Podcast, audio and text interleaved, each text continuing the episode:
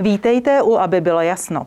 Proč je prezident Miloš Zeman nedemokratický politik? Má Miroslav Kalousek šanci na zvolení hlavou státu? Jaká je definice lůzy? Co to je buranokracie a jak jsme na tom se svobodou slova? I o tom budeme dnes hovořit. Naše pozvání přijala významná, takřka renesanční osobnost české intelektuální scény. Známý novinář, psycholog, spisovatel a fotograf. Dlouhodobě spjatý s týdeníkem Reflex. V současné době komentátor projektu Forum 24. Pan Jiří X. Doležel, dobrý den, vítejte. Dobrý den, paní inženýrko. Nejdříve dovolte, abych jednak vám a jednak vaší kolegyni předal Děkujeme, děkujeme mnohokrát. A, Takže... Já mám takovou jako určitou povinnost, protože se cítím stále ještě, byť jsem chromý, být mužem, se vám oběma omluvit za urážky různých uh, hrdinů uh, filmu Kurva Huši Tag, který vám píšou na Facebook. Uh, vás jsem se v této věci výslovně v článku zastával a přes zásadní nesouhlas s vašimi názory tyto zprostě považuji za naprosto nepřijatelné. Takže se vám za muže, kteří nezapomněli jako slušný chování. Děkujeme, děkujeme vám za gentlemanství, pane doktore. Nicméně pojďme k našemu rozhovoru. Nejprve k politické situaci. Vy se netajíte tím, že jste volil, alespoň v roce 2017, občanskou demokratickou stranu. Výsledkem letošních voleb je, že ve vládě bude pěti koalice a ODS v ní hraje hlavní roli. Jste s tímto výsledkem spokojen? Zaplať pámbu za to. Domnívám se, že nejlepší politická konstelace od dob opos smlouvy a e, celosvětové výzkumy e, psychologické ukazují, že přestalo platit dělení levice-pravice, ale začalo platit e, lidé přemýšlející a lidé jednající pudově. A u nás zaplať pámbu po dlouhých letech máme premiéra, za kterého se nemusím stydět. A principiálně vidím dva obrovské úkoly, které před ním leží a které je, myslím, které to schopný jsou? zvládnout a mm-hmm. to je ta svoboda slova. Mm-hmm. Myslíte si, že současná vláda, tak jak vzniká, to znamená, že je složena z pěti politických stran, což je v našem systému dost neobvyklé, že bude dlouhodobě fungovat? Paní inženýrko, já se velmi omlouvám, ale jako jsem naprosto nekompetentní k jakýmkoliv politologickým prognozám a úvahám. Dobře, přece jen se zeptám nikoliv na prognózu, ale na váš komentář. Eh, co říkáte výsledku Pirátů? Měli 19 poslanců, v současné době mají 4 poslance. Já se ptám mimo jiné i proto, že si myslím, že určitě jste je sledoval zejména i proto, že vy sám jste se zabýval legalizací, legalizací marihuany a oni to měli ve, své, ve svém programu. Jeden z klíčových, eh, jednu z klíčových příčin podstatě neúspěchu Pirátské strany spatřuji v tom, že se eh, s tou konopnou agendou nevypořádali a přistoupili k ní čistě formalisticky. Což vzhledem k tomu, že většina lidí, eh, které znám a kteří je volili, je volila kvůli tomu legalizačnímu programu, takže to tito jejich voliči z předchozích voleb brali eh, jako zradu. Na to jsem se také chtěla zeptat, protože oni sice, vy říkáte formalisticky, ale přece jen ve svém volebním programu měli předložíme návrhy k legalizaci a zdanění konopí a dostupnosti vhodných lékových forem konopí pro léčbu. To byl předvolební slib. Ale v koaliční smlouvě vůbec nic takového není. Pirátská strana zazděla legalizační agendu svým prvním návrhem, kdy chtěli uzákonit, že distribuce 30 gramů marihuany má být bezúplatná, má být legální. Což by de facto znamenalo uh, legalizaci nezdaněného prodeje. A bylo zcela jasné, že to nemůže projít ani prvním čtením. Takže eh, to selhání došlo, k tomu došlo už před lety a když teď byl stíhán právě díky tomu, že neumíme zacházet s informačním tokem, byl nespravedlivě podle mého názoru stíhán pan Veverka, šéf-redaktor časopisu Legalizace za šíření toxicomanie tiskem. A nezaznamenal jsem ze strany Pirátské strany absolutně žádnou podporu tomu člověku. Zůstaňme ještě u aktuální politické situace. Vy jste se netajil tím, že jste v prezidentské volbě volil Jiřího Drahoše. Nyní jsme v situaci, kdy prezident hraje, řekněme, významnou nebo viditelnou roli při skládání současné vládní koalice. Co vy si o tom myslíte? Někteří lidé říkají, že by si Miloš Zeman v této době neměl zvát ministry. Někteří zase naopak říkají, měl by s nimi hovořit. Jaký je váš názor na to? No já vůbec nechápu, proč s ním nehovoří přes videokonferenci. Mm-hmm. V roce 2021. Raději než té skleněné budky. Jak jsem říkala, eh, volil jste Drahoše a pana Drahoše a tehdy jste se obával, řekl jste to pro časopis Reflex, že v souvislosti s volbou Miloše Zemana vyroste v Praze nový moskevský lihovar a z České republiky se stane Svazová republika Ruské federace. Takže Zase jsem měl pravdu. Naplnili se vaše Naplnili obavy. se a v podstatě teď se mi udělal obrovskou radost, takže já jsem to, jak se Miloš Zeman postaví ke kauze Novičok, to je mm-hmm. velezrádně, věděl už v roce, co tam máte napsané. Eh, tuším, že to bylo v roce 2018. Eh, Ježíš, to jste mi polichotil. Děkuju, děkuju, děkuju. Eh, vy považujete Miloše Zemana za nedemokratického politika. To jste také psal. V čem tkví podle vás ta jeho nedemokratičnost? V tom, že opakovaně při výkonu své funkce hájí zájmy nepřátelské velmoci, s tím, že jeho útok proti tajné službě české a jeho postoj v, ka- v kauze Vrbětice a jeho postoj v, a dezinformace, které vypustil v kauze Novičok, eh, já chápu jako velezradu, či vlastně zradu. Blíží se další volba prezidenta. Kandidaturu už ohlásilo řada politiků, pan Hilšer, pan Fischer, zvažuje ji také Petr Pavel. Ale v těchto dnech se přidal Miroslav Kalousek. A před časem, když Miroslav Kalousek opouštěl vrcholnou politiku, tak vy jste mu napsal otevřený dopis, ve kterém jste mu poděkoval za jeho působení v politice. Řekněte, vítáte jeho záměr ucházet se o prezidentské křeslo? Rozhodně ano, zvláště za uh, situace, kdy nevím, zda bude kandidovat paní Němcová protože bych raději volil eh, pravicově orientovanou ženu, protože mám takové ošklivé podezření, že eh, se ženy obecně vypořádaly s tím náporem informační společnosti lépe než muži. Mhm. A Miroslav Kalousek, kterého vy považujete za velmi kvalitního politika, má podle vás v přímé volbě šanci? Já vím, že po vás zase chci politologický rozbor, ale přece jen pohybujete se v, polit, v politologické... Pan i... František Vrábel, ano. Semantic Vision, ano. vám to řekne na desetiny procent. A vy nevíte? Já nevím, takhle. Eh, já vám můžu říct obecně.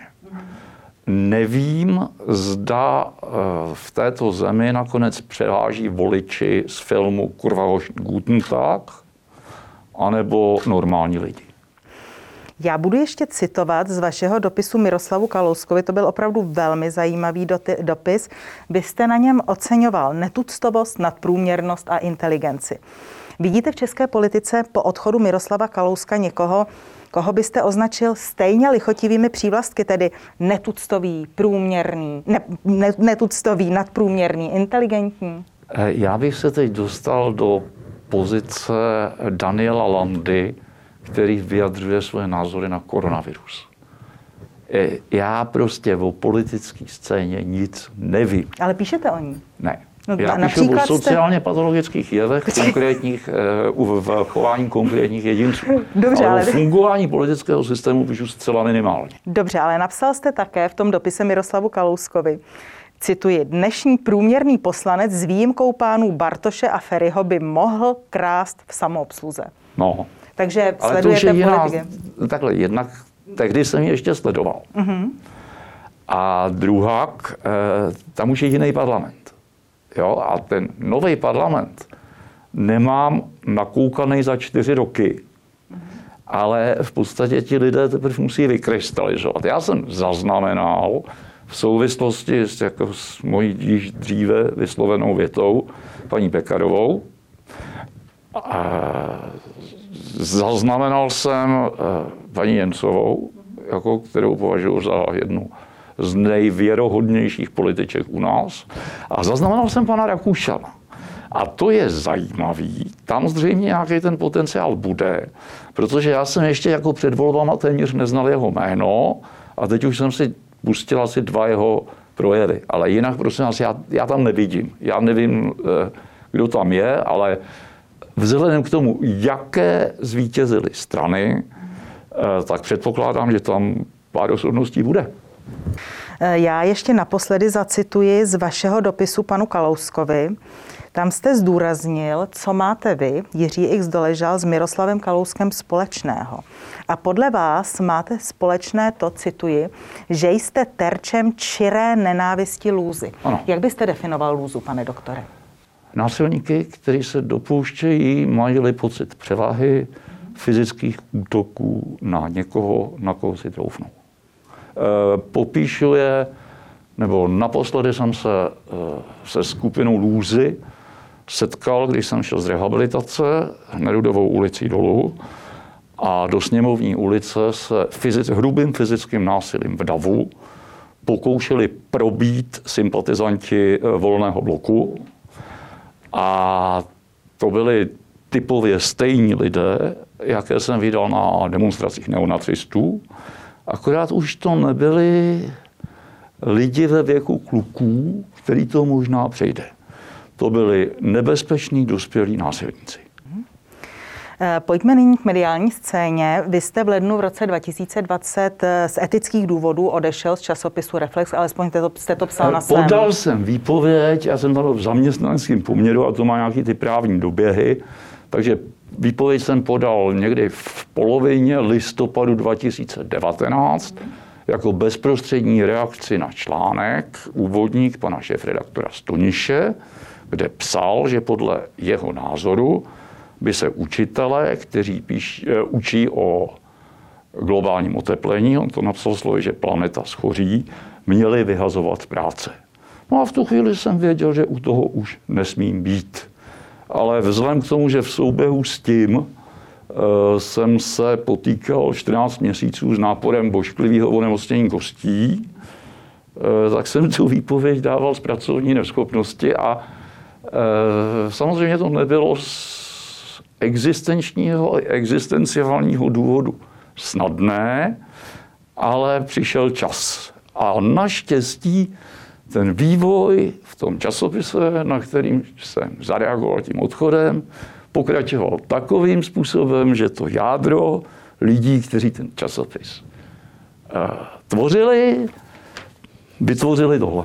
Vytvořili jsme fórum a já mám stejného editora, jakýho jsem měl léta v Reflexu, ve Fóru, je to Dan Hrubý, významný spisovatel, vydavatel Pragenzí. Eh, já jsem samozřejmě invalidní důchodce, který posílá komentáře ve dnech, kdy nemá příliš silné bolesti, ale principiálně je mým šéfem Pavel Šafrer, což je nejlepší šéf redaktor Reflexu v internetové době, v předinternetové to byl doktor Bílek. No a e, editorem webu pro mé články je doktor Jan Jandourek, takže jako ty důležití lidi z Reflexu, to dělají projekt Forum. Tím, e, tím jste předešel mu otázku. Já jsem se vás chtěla zeptat na to, co vás přimělo k tomu, že jste nastoupil nebo že jste začal spolupracovat Tohle. s týdenníkem Forum. Tohle, e, že jste tohle, prohlásil, vracíme Čechům noviny, je tam napsáno, ano. ale že jste prohlásil, že opět máte kam psát. Právě, právě mě ten týdeník i deník velmi zajímají. Nejdříve se zastavíme u onoho internetového deníku Forum 24. Ten má ve svém záhlaví, že je názorový internetový deník pro obranu liberální demokracie. Co je to podle vás liberální demokracie a jak se liší od demokracie bez přívlastků? Liší se tím, že je osvobozená od bigotních předsudků minulosti. Takže demokracie bez přívlastků má demokracie bez, pří, bez přívlastků moc není, spíše se v té tradiční eh, konzervativní a liberální demokracie.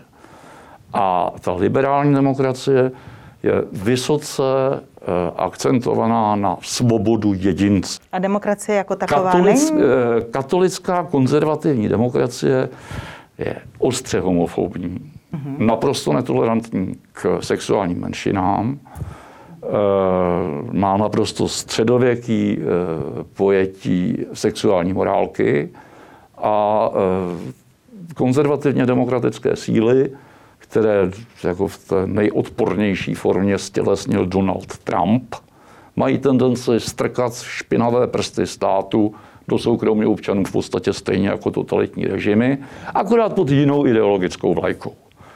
Liberální demokracie je demokracie, kde pokud to není nezbytně nutné, občanům stát do ničeho nemluví. Tištěný týdeník Forum o sobě říká, že je pro čtenáře, kteří odmítají, a nyní cituji, Babišovu oligarchii a Zemanovu bura, buranokracii. Co to je Babišova oligarchie a jak byste definoval onu Zemanovu buranokracii? Ah, naštěstí můžeme ty jména už vypustit. Mm-hmm. Babiš je v opozici a e, pan prezident Zeman už je v takovém zdravotním stavu, že já se k němu nevyjadřuju. Prostě. Takže Dobře, ale my jsme pojmy... proti buranokracii a nadvládě oligarchů, kteří si privatizují stát a nemusí se ani jmenovat Babiš a Zeman. Dobře, ale jestli byste... Je, jestli Buranokracie můžete... je rizí populismus. Mm-hmm. Jo? A Babišokracie je e, agrofertizace republiky, kdy výkon funkce pana premiéra byl um, celku zajímavým experimentem udělat z naší země divizi Agrofertu.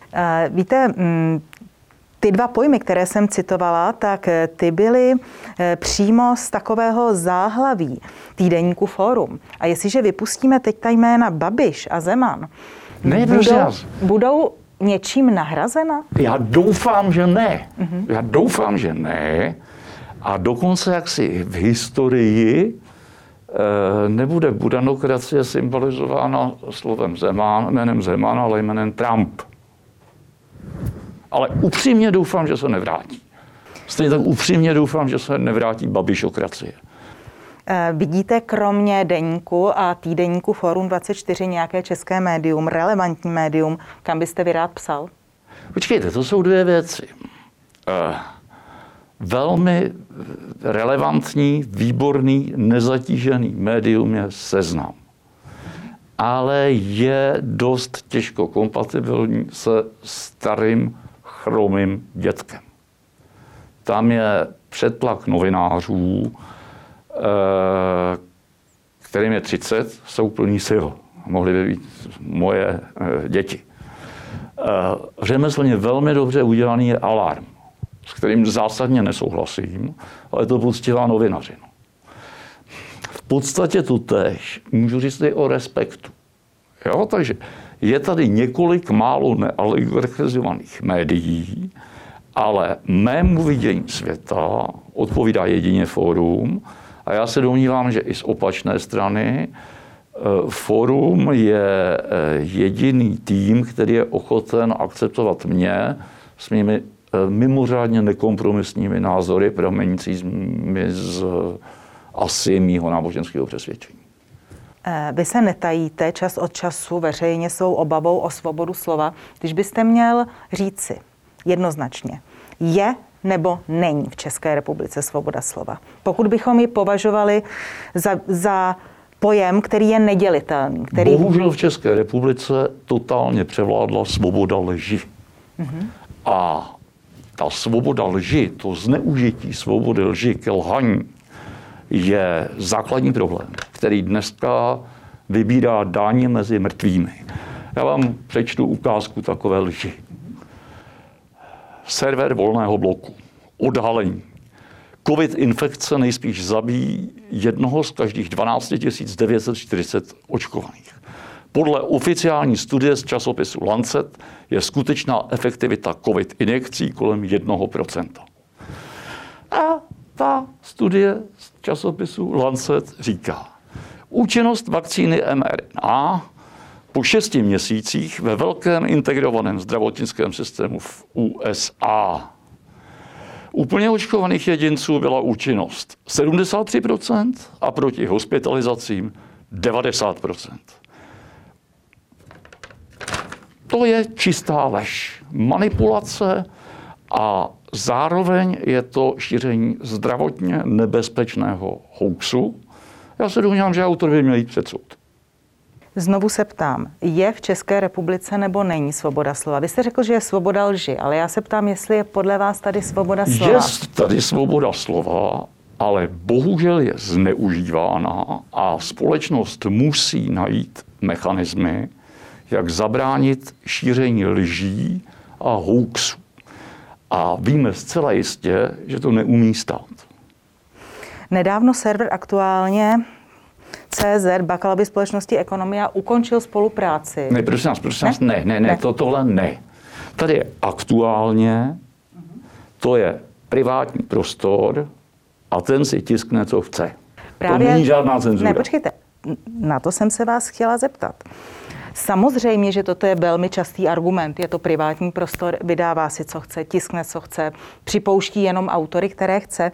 Ale jak se vy, pane doktore, díváte na to, když takový privátní prostor o sobě tvrdí, že je nezávislý, ale přitom, eh, přitom mm, samozřejmě tam nepustí každého a zároveň Takový prostor není na mediálním trhu proto, aby vydělával peníze, ale sám o sobě říká, že je filantropický projekt a že bude klidně prodělávat.